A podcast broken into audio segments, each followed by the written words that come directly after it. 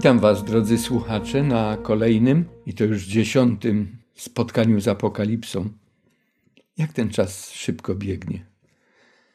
Gratuluję wszystkim wytrwałym, z którymi przebrnęliśmy przez dość trudny, a zarazem jakże interesujący etap zapoznawania się z podstawowymi informacjami na temat Księgi Apokalipsy, a także treścią siedmiu listów naszego Pana adresowanych do Jego chrześcijańskiego Kościoła.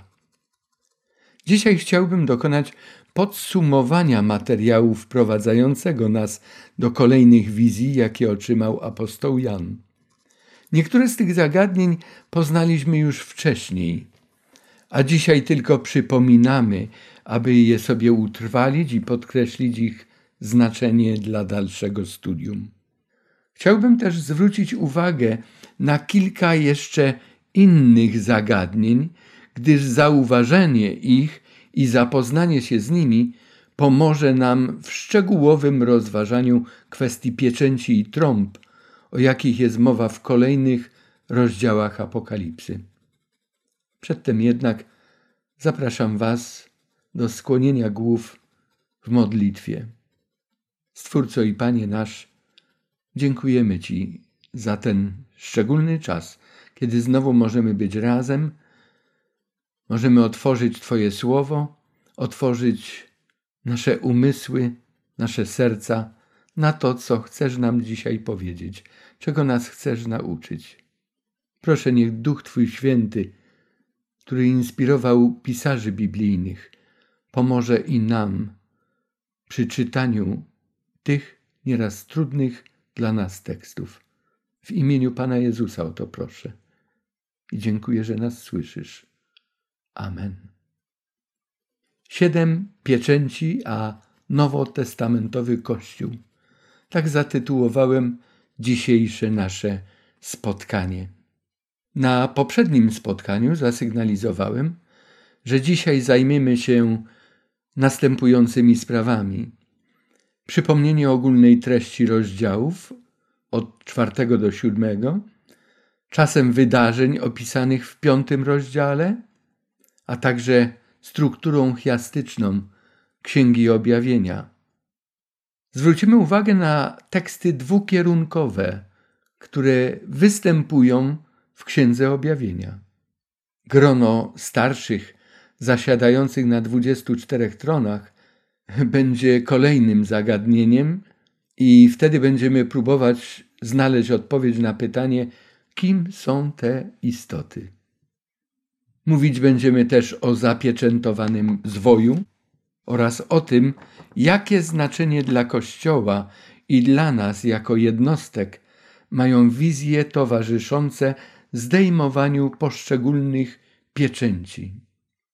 Rozpocznijmy jednak od treści rozdziałów czwartego do siódmego.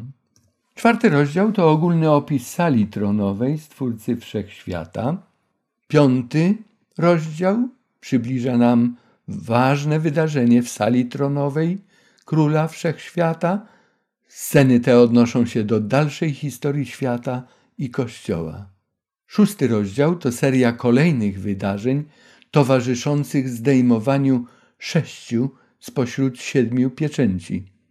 Rozdział siódmy zawiera informacje na temat pieczętowania sług Boga na ich czołach, a także przedstawia ich jako zwycięzców na tronach wokół tronu Bożego, wokół tronu Baranka.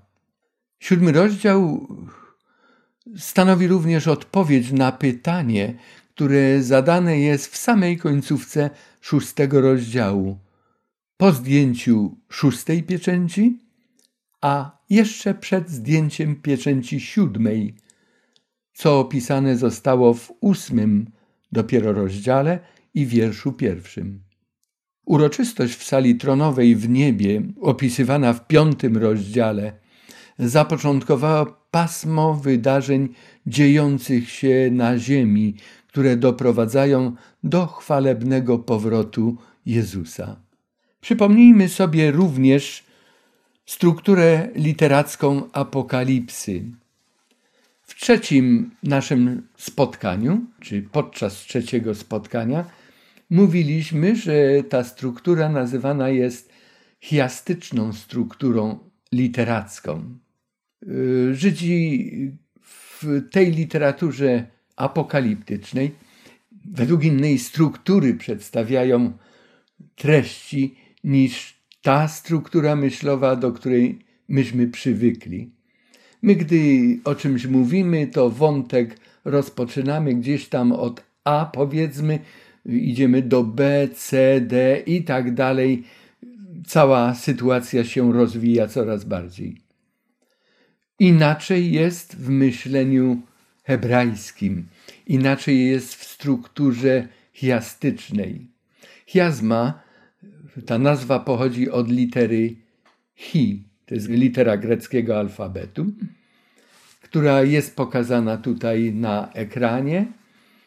Jest to jak gdyby skrzyżowanie z sobą dwóch prostych linii, podobne do rzymskiej dziesiątki, czy też do naszego X. Główna myśl i najważniejsza, wyrażona w strukturze chiastycznej, znajduje się nie na końcu tej opowieści, czy tej wizji, czy tego zdarzenia, ale w samym środku. Tak jak mamy na tym wykresie tutaj pokazane. Myśl rozwija się od A, akurat mamy tutaj strukturę, taką skróconą strukturę chiastyczną samej Księgi Objawienia, i to jest prolog, B, w którym zawierają się Boże obietnice. Podane teksty mówią nam, gdzie je znajdujemy. C, to jest chwalebny start, czy chwalebny początek Bożego działania w Nowym Testamencie. Później jest punkt D, i to jest ten środkowy, najważniejszy, zawierający główne treści Apokalipsy. To jest wielki bój. I wracamy tą samą drogą, jak budowana była ta struktura, aż do punktu głównego D. Później nie będzie E, tylko będzie znowu C primo, B primo i A primo. W tym wykresie widzimy, że te punkty A i A primo, one są tego samego koloru. To samo odnosi się do B, do C. D jest samotne, bo to jest ten środek. A więc w B mamy obietnice dane ludowi Bożemu. W B primo mamy spełnienie tych obietnic. W C jest ten chwalebny początek, a w C primo mamy triumfalny finał. A więc treść nam narastała aż do wielkiego boju, a później po tym podkreśleniu wracamy jak gdyby tym samym szlakiem, jakim narastały te treści, i one znajdują swoje odpowiedniki w tych tekstach biblijnych, które mamy na ekranie. Zagadnienie to dość szeroko omawialiśmy na naszym trzecim spotkaniu, jak wspomniałem, przed studium siedmiu listów do siedmiu zborów. Ta sama struktura, nieco bardziej rozbudowana, również chiastyczna struktura, rozrysowana jest tutaj w taki sposób.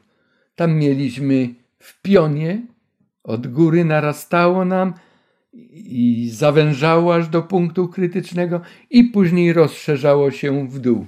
Tutaj mamy to w wykresie poziomym. Ale też zwróćmy uwagę, prolog jest na początku i epilog jest na końcu. Podobne do siebie i swoje funkcje pełnią tak, jak zostały nazwane.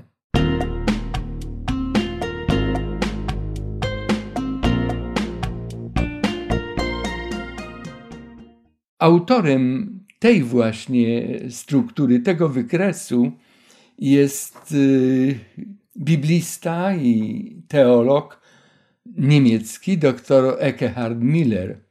Spotkaliśmy się z nim już wcześniej. On dzieli Księgę Apokalipsy na dwie główne części. Ta pionowa, przerywana linia wyznacza nam granice. A więc pierwsza część Apokalipsy to wizje historyczne, druga część to wizje eschatologiczne. Ale wizje historyczne dziejące się na tej ziemi mają odpowiedniki w wizjach eschatologicznych. I tak zobaczmy na ten kolor zielony, te prostokąty zielone, Kościół walczący, a tam mamy Kościół już triumfujący. Pod B ustawiczne zbawcze działanie Boga i finał tego Bożego działania w postaci sądu. Trąby i ostrzeżenia, złe moce przeciwne Bogu i Jego świętym, które walczą z ludem Bożym i w wizjach eschatologicznych czasze plag i osądzenie tych mocy, które walczyły z Bogiem i Jego ludem. Popatrzmy na jeszcze jedną chiastyczną strukturę Księgi Objawienia, w tej chwili już bez wykresu, ale przecież ta struktura jest zaznaczona w postaci tego, tego wcięcia. Ta pierwsza połowa, jak gdybyśmy mieli tej litery hi, tego iksa tutaj. I znowu mamy prolog, obietnice dane zwycięzcom, Boże działanie dla zbawienia ludzkości, gniew Boga z domieszką miłosierdzia. Przy każdym haśle jest podany tekst i powołanie Jana do prorokowania, do misji. Pod główną myślą, głównym tematem, którym jest wielki bój między Chrystusem i szatanem, między dobrem a złem, mamy odpowiedniki. Litera E, E primo, Kościół głosi Ewangelię, ale już w czasie końca. Tam mieliśmy powołanie do misji, tu mamy zakończenie tej misji. Pod literką D mieliśmy gniew Boga z domieszką miłosierdzia, a tu gniew Boga bez domieszki miłosierdzia. Boże działanie dla zbawienia ludzkości, które się rozpoczyna. Tutaj mamy zakończenie tego Bożego dzieła zbawienia. Obietnice dane zwycięzcom, pod literą B, kolor niebieski, i spełnienie tych obietnic, które otrzymali zwycięzcy. Prolog i epilog. Można by na różne sposoby rozrysowywać te chiazmy, bo chiazmy dotyczą nie tylko całej struktury budowy Księgi Objawienia, ale główne różne myśli, tematy, zagadnienia, wizje również tworzone są i zapisane i należy je rozczytywać według tego chiastycznego układu, bo inaczej możemy dojść do mylnych wniosków. Radziłbym nawet, abyśmy wrócili może na chwilę do trzeciego naszego spotkania i tam sobie dokładnie to wszystko przypomnieli, bo teraz już nie będziemy tego czynić dłużej. Teraz przejdziemy do czasu wydarzeń opisanych w wizji, jaką Jan otrzymał i którą zapisał w piątym rozdziale, gdy Chrystus zasiada z Ojcem na tronie. Jest to wydarzenie, które nastąpiło w historycznie określonym czasie. Jaki to był czas? Kiedy to miało miejsce? Czy możemy to stwierdzić na podstawie tekstu Apokalipsy? Kiedy Chrystus zasiadł z Ojcem na tronie? I tutaj wyświetlił nam się tekst dwukierunkowy. Jest to pierwszy dwukierunkowy tekst, z którym już wcześniej zetknęliśmy się, studiując listy do siedmiu zborów. Jest to tekst, który zawiera obietnice dla zwycięzców zboru laodycejskiego. Zwycięzcy, czytamy, pozwolę zasiąść ze mną na moim tronie, jak i ja zwyciężyłem i zasiadłem wraz z Ojcem moim na Jego tronie. Chciałbym, abyśmy zajęli się teraz poszczególnymi wyrazami w treści tego tekstu. One zostały ogwiazdkowane z jedną gwiazdką, z dwoma, z trzema, z czterema również. W tym temacie zostajemy. Kiedy Chrystus zasiadł z Ojcem na tronie? Czy lubicie gramatykę? Wiem, że nie wszyscy jesteśmy nią zachwyceni, ale czy ją lubimy, czy nie? Bez niej byłoby nam trudno w ogóle rozumieć to, co ktoś mówi. Trudno byłoby nam wyrazić zwięźle i zrozumiale nasze myślenie. Trudno byłoby zrozumieć jakikolwiek tekst. Yy, przy czytaniu, przy rozumieniu wszystkiego, w tym Księgi Objawienia, ta gramatyka, troszeczkę powtórzenie, szczególnie z czasownikami, chociaż mamy tutaj i rzeczownik jako pierwszy, yy, będziemy musieli troszeczkę się przyłożyć, jeżeli dawno nie mieliśmy z tym kontaktu. Zwycięzcy tam jest powiedziane. W oryginale to słowo brzmi nikon, co oznacza zwyciężającemu. Jest tam czas teraźniejszy, niedokonany, czyli ciągłe to zwyciężanie tutaj następuje. Ci zwycięzcy ciągle będą żyli na tej ziemi. Dla wszystkich ich jest ta obietnica. Pozwolę zasiąść. To jest greckie słowo katisai. I tu mamy czas przeszły przy tym czasowniku. Gdybyśmy odczytali w siódmym rozdziale podane teksty, zresztą do tego dojdziemy, zrozumiemy, jak to się tam wypełniło. I ta struktura chiastyczna właśnie nam już w tej chwili się kłania. Tak jak ja zwyciężyłem, powiedział Chrystus. I tu mamy znowu grecki wyraz tego czasownika, zwyciężyłem, enikesa.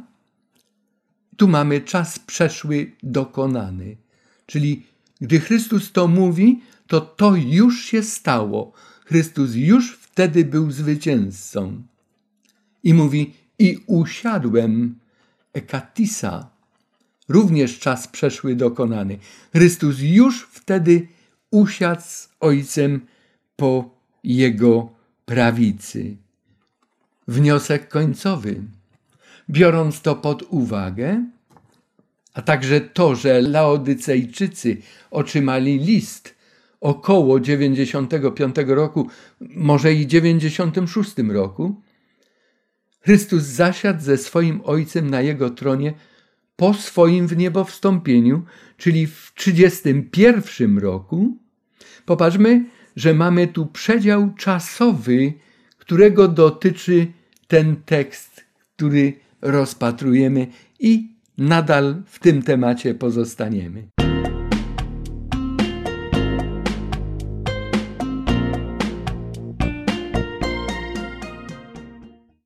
Zwycięzcy, czyli od teraz, a więc od czasów, gdy Kościół już zaistniał i nowotestamentowa era zaistniała, aż do powrotu Chrystusa, pozwolę zasiąść, kiedy? Siódmy rozdział nas przekonuje, że to będzie po powrocie Jezusa, ze mną na moim tronie, jak i ja zwyciężyłem, kiedy, gdzie? Na Golgocie, w trzydziestym pierwszym roku naszej ery.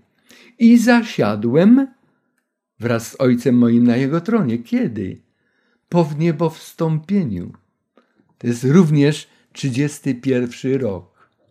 A więc znowu mamy podkreślone, że Chrystus, gdy w dziewięćdziesiątym piątym czy szóstym roku przesyła tę informację i zachętę do zboru w Laodycei, już jest jako zwycięzca i już zasiadł z Ojcem na tronie.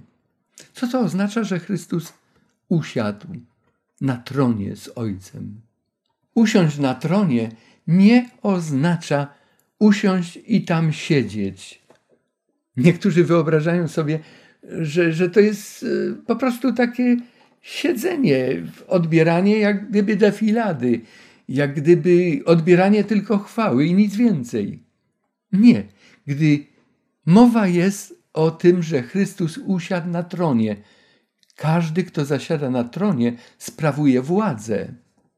Czytamy w liście do Hebrajczyków, że gdy On, Jezus, złożył raz na zawsze jedną ofiarę za grzechy. Kiedy to było? Na Golgocie. Usiadł po prawicy Bożej. Kiedy? Po zmartwychwstaniu.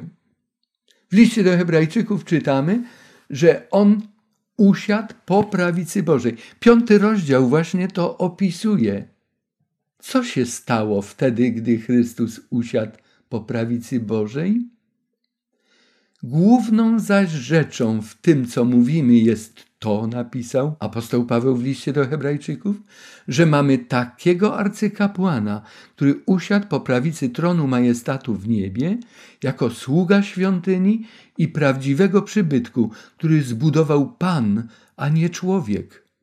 I objął o tyle znakomitszą służbę, o ile lepszego przymierza jest pośrednikiem, które ustanowione zostało w oparciu o lepsze obietnice. A więc popatrzmy, gdy Chrystus zasiada na tronie po prawicy Bożej, zarazem tym samym obejmuje funkcję arcykapłana w niebiańskiej świątyni.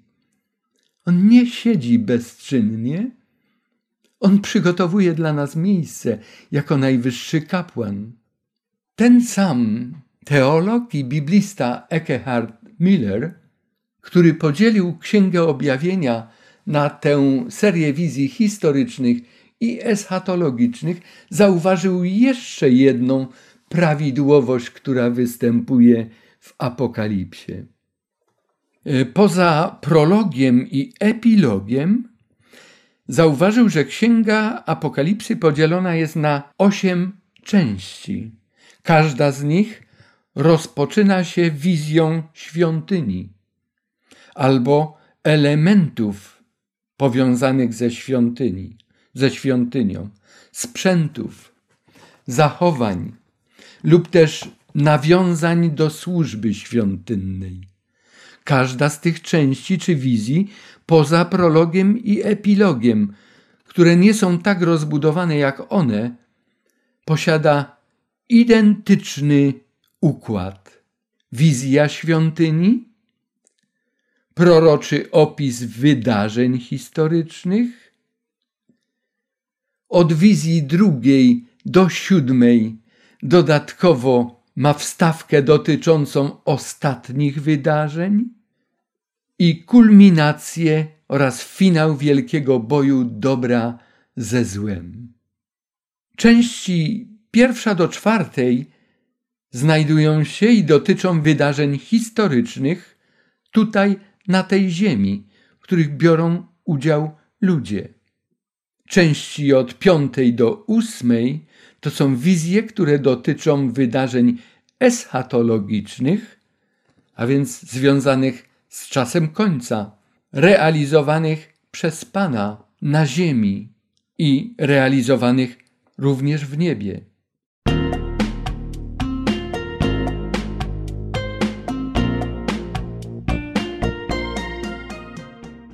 Obecnie poświęcimy trochę uwagi i czasu, by poznać tożsamość dwudziestu czterech starszych na tronach wokół tronu Bożego.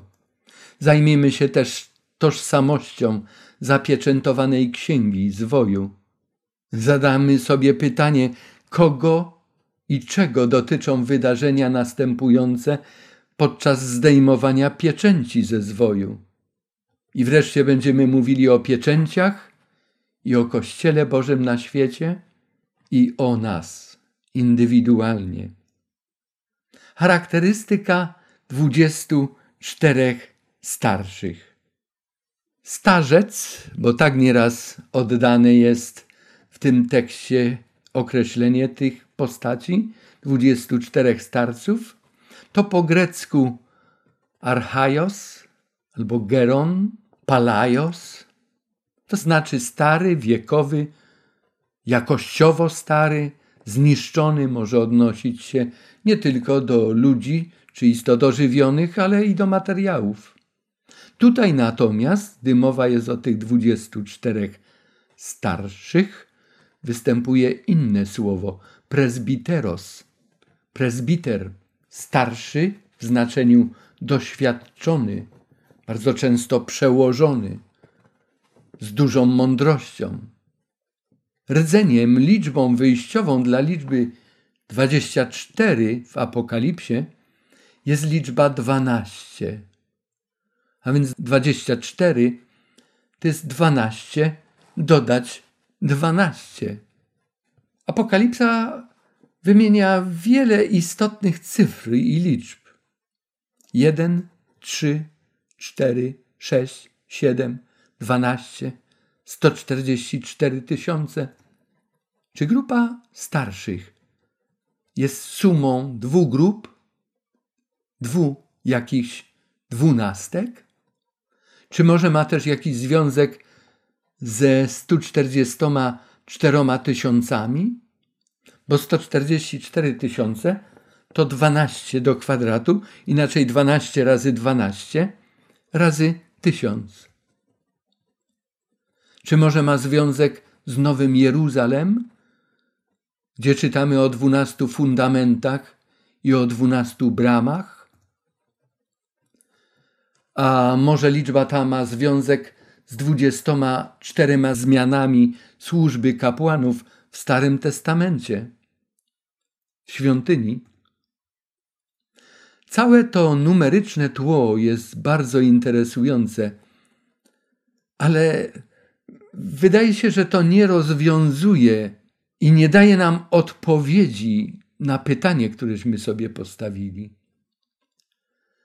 Jeszcze kolejny szczegół. dwudziestu czterech starców zasiada na dwudziestu czterech tronach, wokół tronu Boga.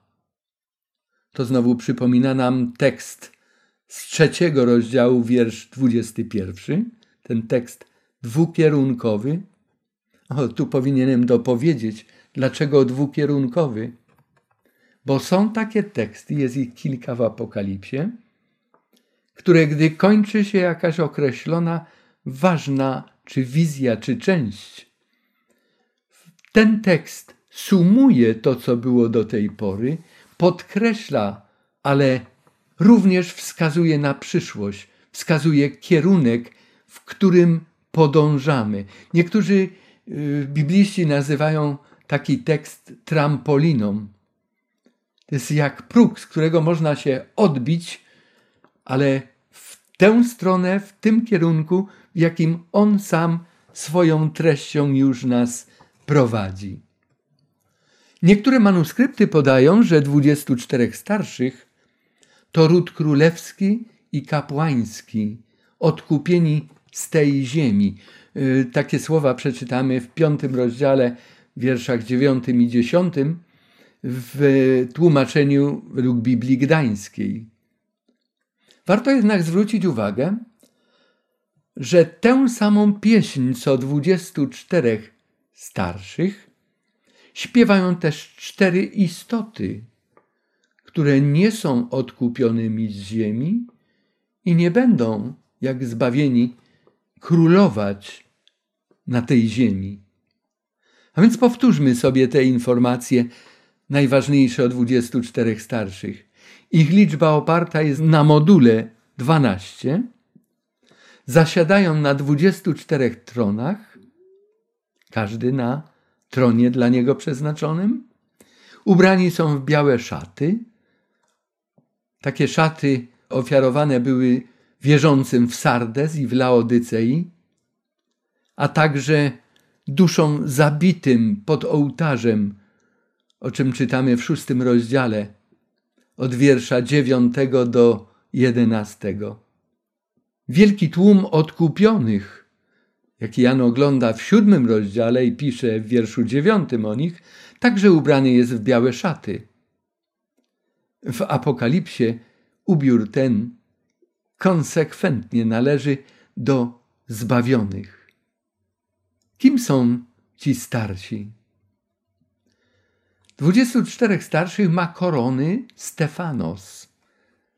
W języku greckim rozróżniane są dwa rodzaje koron. Stefanos to jest korona zwycięzcy i diadema. To jest korona, którą urzędowo nosi na przykład król. Podane teksty z Apokalipsy mówią nam o miejscach, gdzie jest mowa o Stefanos. Korona Stefanos jako laur zwycięzcy należy także do Jezusa Chrystusa. Czytamy o tym zarówno w Ewangeliach, jak też w liście do Hebrajczyków i w Apokalipsie. Również w drugim liście do Tymoteusza mamy tę koronę, o której pisze Paweł, zarezerwowaną dla każdego, kto umiłował sławne przyjście Jezusa. Tak więc wszystko, co wiemy o dwudziestu czterech starszych, każe nam rozumieć, że ich doświadczenie jest ściśle związane z doświadczeniem ludzkości odkupionej krwią baranka.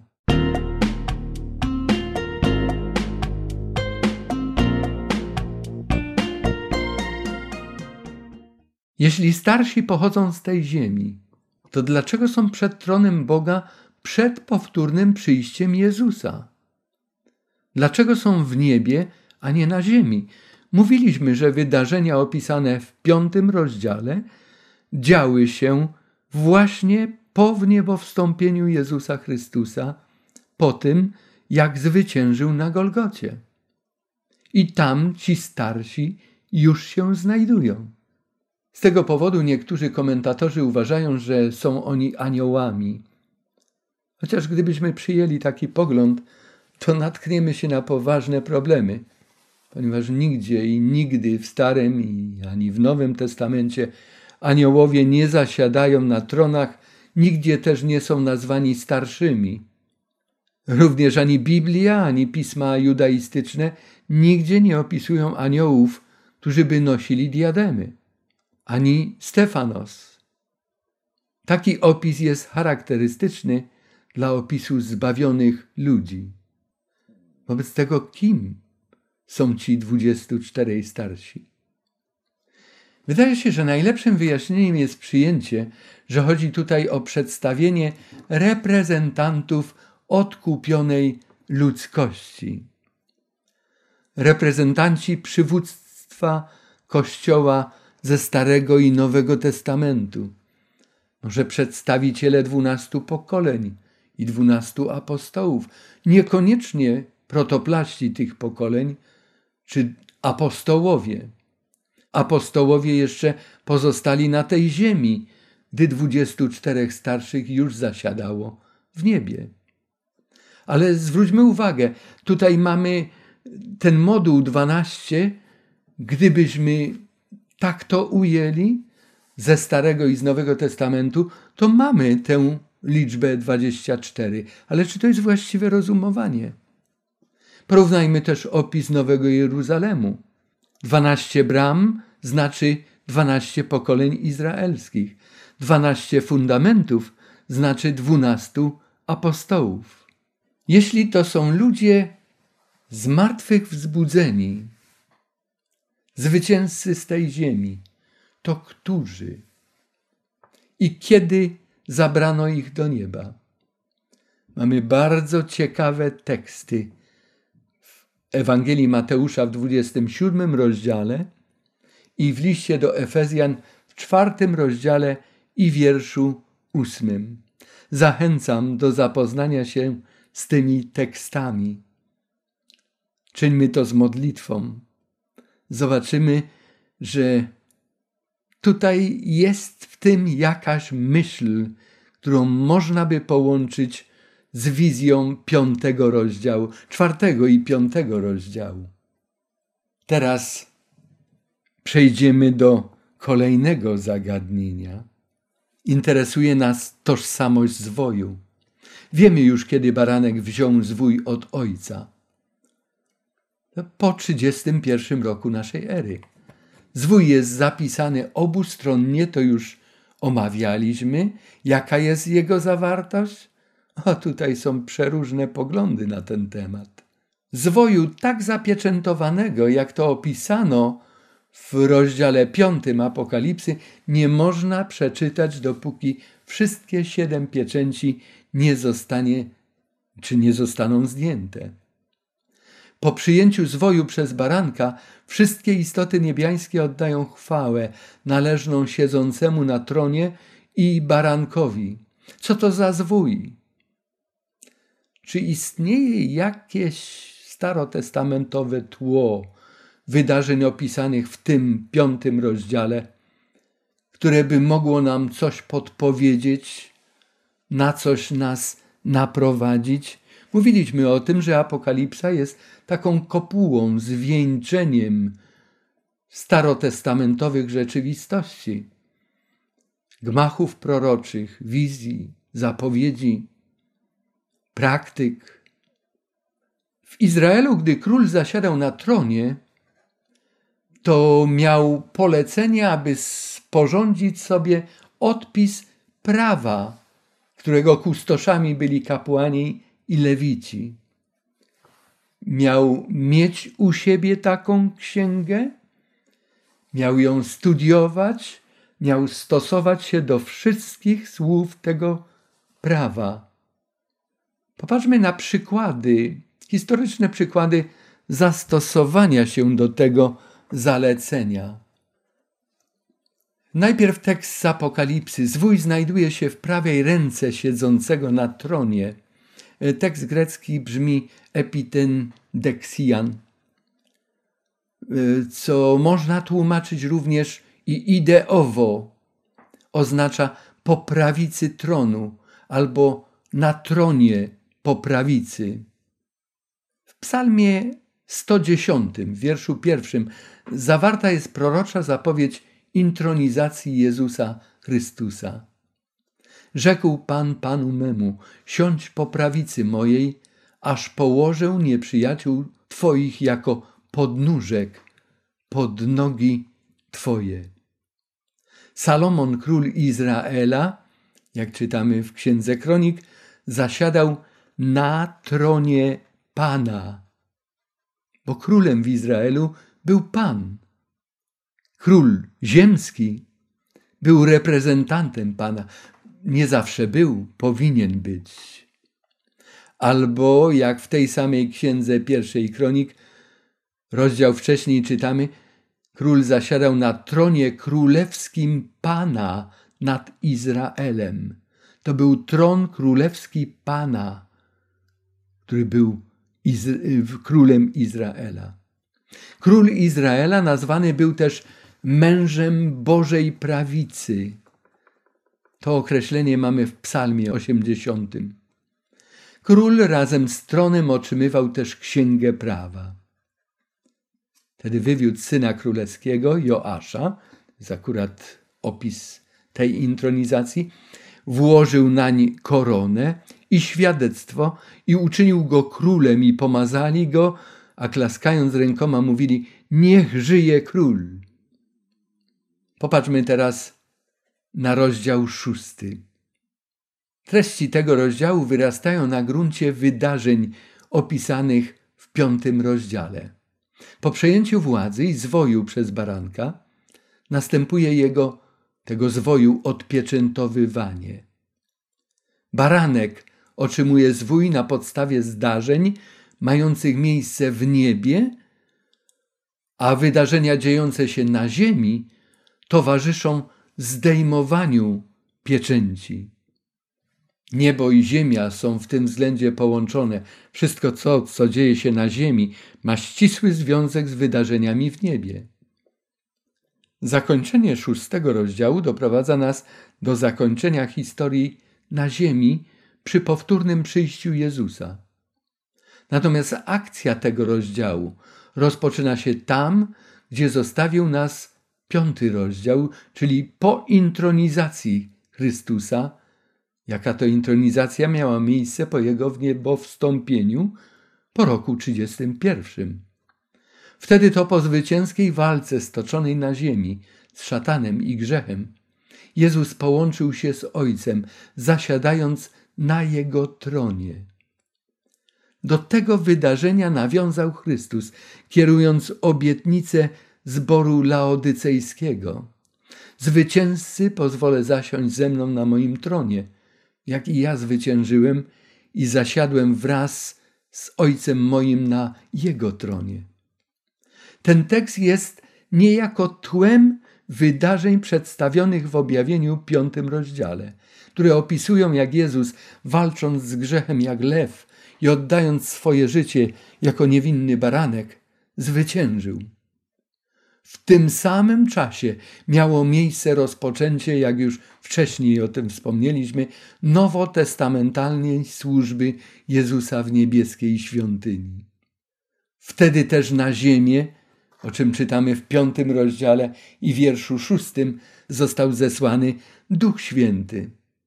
W pięćdziesiątnicy rozpoczęła się służba Kościoła chrześcijańskiego jako takiego, a to oznaczało zwiastowanie Ewangelii. Warto się zapoznać z tymi tekstami z Księgi Dziejów Apostolskich.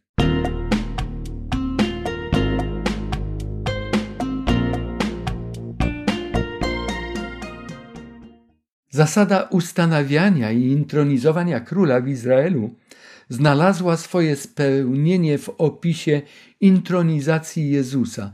Te dwa elementy, tron, czyli panowanie, i zwój, są nierozdzielne i bardzo ważne. Gdy zasiądzie na swoim królewskim tronie, niech sporządzi sobie na zwoju odpis tego prawa od kapłanów lewitów. To już w Księdze Powtórzonego Prawa, piątej Mojżeszowej, gdy jeszcze nie było królów w Izraelu. Bóg już to zapowiadał. I to były teksty wskazujące na Mesjasza. Słownictwo, z którym mamy do czynienia w rozdziale szóstym, jest charakterystyczne też dla języka przymierza, o jakim czytamy w Starym Testamencie, szczególnie w Księgach Kapłańskich, w dwudziestym szóstym rozdziale, i Księdze Powtórzonego Prawa w rozdziale trzydziestym drugim. Te zagadnienia przymierza szeroko omawialiśmy na poprzednich spotkaniach. A więc już rozumiemy, że wydarzenia opisane w rozdziałach piątym i szóstym dotyczą okresu pomiędzy wniebowstąpieniem Chrystusa i Jego powrotem, Jego powtórnym przyjściem. Zasadniczym tłem wydarzeń tutaj opisanych, czyli w rozdziałach piątym i szóstym, jest przymierze, a dokładniej konsekwencje następujące w wyniku złamania przymierza przez lud Boży. Przekleństwa przymierza działały w dwóch kierunkach. Jak wiemy, przymierze zawierało obietnice i przekleństwa, kary. Obietnice dla ludu Bożego, który będzie współpracował z Bogiem, będzie Mu wierzył, ufał, szedł za Jego radami. Same błogosławieństwa będą towarzyszyły takiemu człowiekowi i takiemu narodowi. Ale gdy człowiek odwraca się od Boga, nie chce Jego kierownictwa, zwraca się w inne strony, zwraca się nawet sam do siebie, wtedy Bóg mu na to pozwala. Ale rozpoczynają się nieszczęścia, bo bez opieki Bożej, bez Jego ochrony, bez straży Jego świętych aniołów, bez wsparcia i tego, jak Biblia nazywa, podszeptu Ducha Świętego, człowiek jest zgubiony. I te przekleństwa przymierza działały w dwóch kierunkach. Przeciwko ludowi przymierza, który mu się sprzeniewierzył, i przeciwko ludziom, którzy stawali się wtedy jak gdyby wykonawcami tego karania, ale czynili to z taką żarliwością i gorliwością i tak ponad miarę, że to zakrawało na okrutne postępowanie. Te zagadnienia też, o ile pamiętacie, omawialiśmy na przykładach biblijnych. A teraz zwróćmy uwagę na wydarzenia, które towarzyszą zdejmowaniu pieczęci.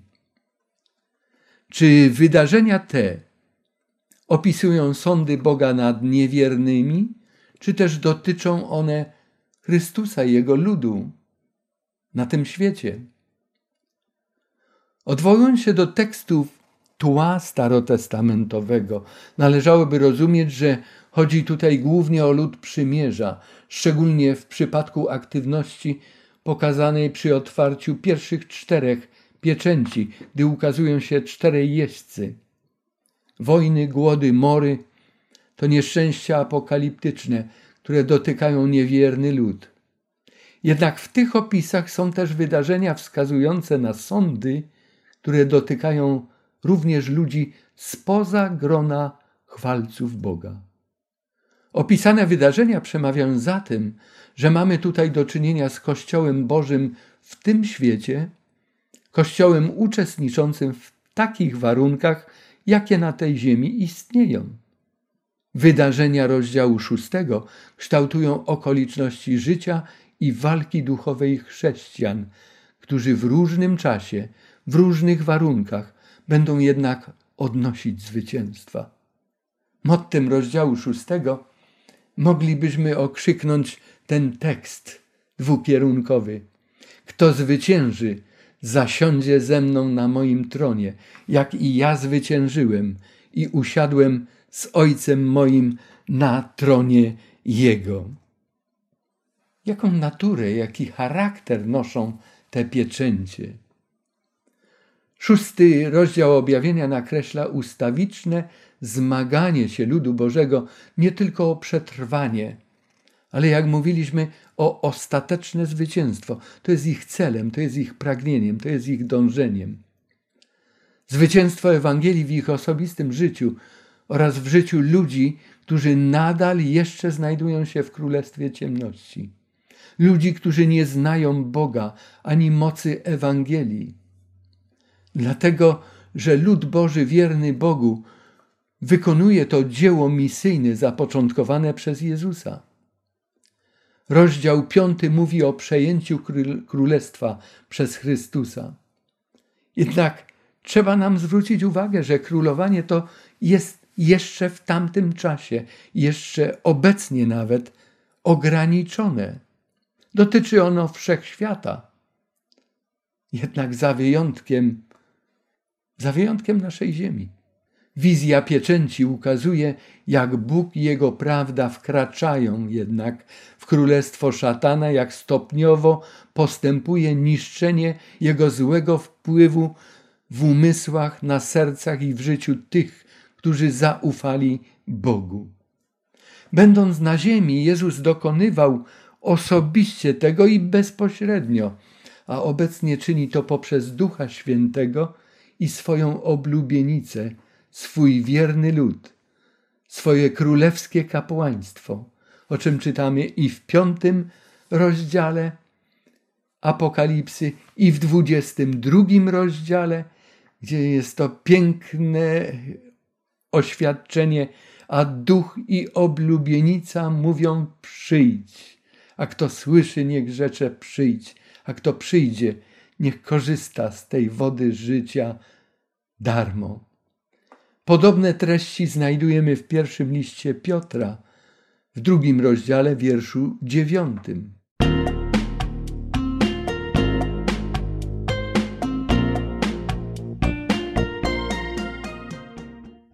Gdy mówimy o pieczęciach, to zauważamy, gdy czytamy z rozwagą ten szósty rozdział, że dotyczą, dotykają one jednej czwartej ziemi. Podobnie zresztą było w wizji Zachariasza. Tu mamy podane te teksty z pierwszego i szóstego rozdziału. Szczegółowo o tym już mówiliśmy na poprzednich spotkaniach. Trąby, o których też będziemy mówili, następują zaraz po pieczęciach. Trąby dotykać będą jednej trzeciej części tej ziemi. A w zasadzie zło i jego panowanie składa się z trzech części. To jest też charakterystyka Księgi Objawienia i to będzie nam się powtarzało. I ważne jest, aby o tym pamiętać i nie zagubić się w tych powtórzeniach. Ostatnie plagi dotkną jednak całego królestwa szatana, diabła. Poprzez zwycięstwo wiernych chrześcijan Królestwo Chrystusa rozszerza swoje terytorium o kolejnych uczniów Mistrza z Nazaretu. Nawrócenie człowieka jest procesem jego naturalizacji, czyli jego powrotu do naturalnego stanu. Gdy wracasz do Boga, stajesz się znowu człowiekiem, człowiekiem, jakiego Bóg stworzył na swój obraz i swoje podobieństwo. Jesteś kimś naturalnym, kimś normalnym. Zanim zakończy się wielki bój pomiędzy szatanem i Bogiem, bój o ciebie, o każdego człowieka, każdy mieszkaniec tej zbuntowanej planety będzie mógł zadecydować o swoim życiu tutaj i teraz, a także o swojej wiecznej przyszłości. Szósty rozdział i pieczęcie mówią o działaniu Ewangelii, a także o reakcji ludzi na jej zwiastowanie.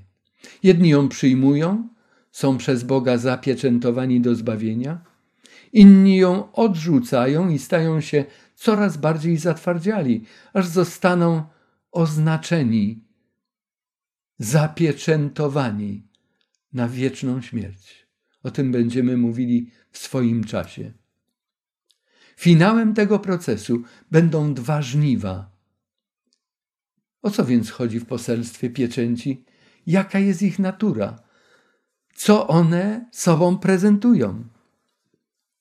Mowa jest tutaj o losie Ewangelii i Kościoła, a także o losie tych, którzy odrzucają Boży ratunek.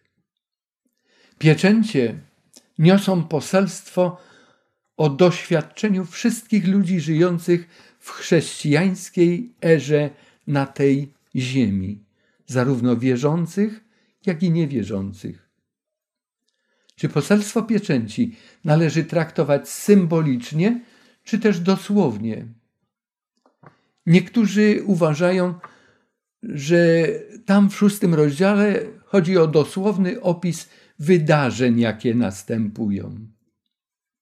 Gdybyśmy tak to potraktowali, to musielibyśmy zapomnieć, że mamy do czynienia z księgą apokaliptyczną. Księga apokaliptyczna pełna jest wizji, zjawisk, zdarzeń, których nie można przyjmować dosłownie. W rzeczywistości one przecież nie istnieją. Jezus w niebie nie jest barankiem, lwem, ani korzeniem Dawida. Są to figury słowne. Figury zawierające określone przesłanie o Jezusie. Nikt, nawet zwolennicy dosłowności przesłania tego, nie przyjmują, że apokaliptyczne na przykład konie powinniśmy traktować dosłownie, że w niebie są takie konie. Istnieje ważna zasada dotycząca interpretacji tekstu Słowa Bożego. Opisy, które znajdujemy w Biblii, należy przyjmować dosłownie wtedy, kiedy nie zachodzi konieczność, by traktować je symbolicznie. Natomiast w proroctwach Apokalipsy wszystko traktujemy symbolicznie, chyba że istnieje konieczność przyjęcia tego literalnie, dosłownie. Jeżeli tekst traktowany jako symboliczny lub dosłowny zupełnie traci sens w przyjętej interpretacji, albo staje w sprzeczności z wyraźnymi danymi kontekstu i zasadami interpretacji Biblii, wtedy należy szukać jego zrozumienia, traktując go inaczej. Czy poselstwo pieczęci należy rozumieć jako ciąg kolejno po sobie następujących wydarzeń, czy też wydarzeń, które dzieją się w każdym czasie bez czasowego ich uszeregowania? Czy jest to tak, jak w poselstwach kierowanych do siedmiu zborów? Możemy łatwo zauważyć, że zdejmowanie kolejnych pieczęci prowadzi nas do rozpoczęcia zwiastowania Ewangelii poprzez czas prześladowań do zakończenia historii świata i powrotu Jezusa. Jednak nie ma tu tak ścisłych zależności, jakie na przykład notujemy w przypadku trąb. Istnieją też wyjątki. Przykładem jest jeździec na białym koniu, którego spotykamy po otwarciu pierwszej pieczęci i później na samym końcu, w dziewiętnastym rozdziale. Ale te siedem pieczęci ma też coś do powiedzenia nam, mnie i tobie. Apokalipsa jest potężnym wezwaniem do prowadzenia szczerego, autentycznego życia chrześcijańskiego. Czy jest taki obszar w twoim życiu, który potrzebuje takiego bodźca? Kilka ważnych spraw, których nie wolno nam pominąć dzisiaj na spotkaniu. Objawienie ma wiele do powiedzenia Kościołowi Bożemu, tak w odniesieniu do całości, jak też do poszczególnych epok i okoliczności jego istnienia. Ale przede wszystkim jest to księga zawierająca bardzo osobiste przesłania. Pamiętamy te słowa? Kto ma uszy, niechaj słucha, co Duch mówi zborom. Bóg nawołuje nas do szczerości i autentyzmu w naszej relacji z Nim. Ostrzega przed kompromisem z grzechem, wzywa do wierności i do nawrócenia. Teraz jest czas rozpoznania grzechu w swoim osobistym życiu, nazwania tego grzechu po imieniu i rozstania się z nim. Czy biorąc udział w tych spotkaniach zauważyłeś, czy zauważyłaś w swoim życiu coś, o czym wiesz, że Bogu się w tobie nie podoba? Stwierdzasz, że jest to stan, który nie powinien dłużej trwać. Może czujesz się tak jak Laodycejczyk, który słyszy pukanie Jezusa, ale obawia się, by mu otworzyć. A może, a może nie wiesz, jak to zrobić? Wezwanie Apokalipsy jest wezwaniem do poważnego potraktowania siebie i swojego zbawienia, do zawrócenia z każdej grzesznej drogi. Zaufaj Mu. Przyjmij Jego zbawienie. On jest twoim przyjacielem. Nie będzie lepszego czasu, jak właśnie ten. Teraz jest czas na decyzję. Teraz jest czas na działanie. Drogi Boże, dziękujemy Ci za to, że jesteś. Dziękujemy Ci, że w tak wyrazisty sposób chcesz do nas się zbliżyć, przemówić i pomóc nam. Proszę, we własnej intencji, ale w intencji również każdego słuchacza, każdej słuchaczki.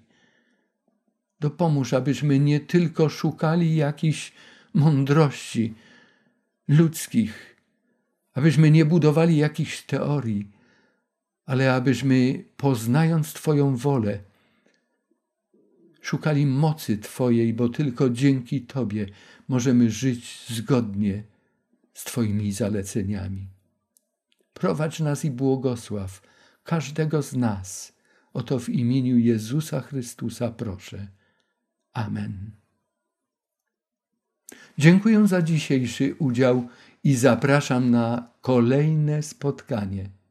Nazwałem je Wydarzenia towarzyszące zdejmowaniu pierwszej i drugiej pieczęci. Zachęcam Was wszystkich do ponownego zapoznawania się i powtarzania z modlitwą wczytywania się w szósty rozdział Księgi Apokalipsy. Niech dobry Bóg nasz, Pan, błogosławi nas wszystkich. Tak bardzo Go potrzebujemy. Do usłyszenia, drodzy słuchacze.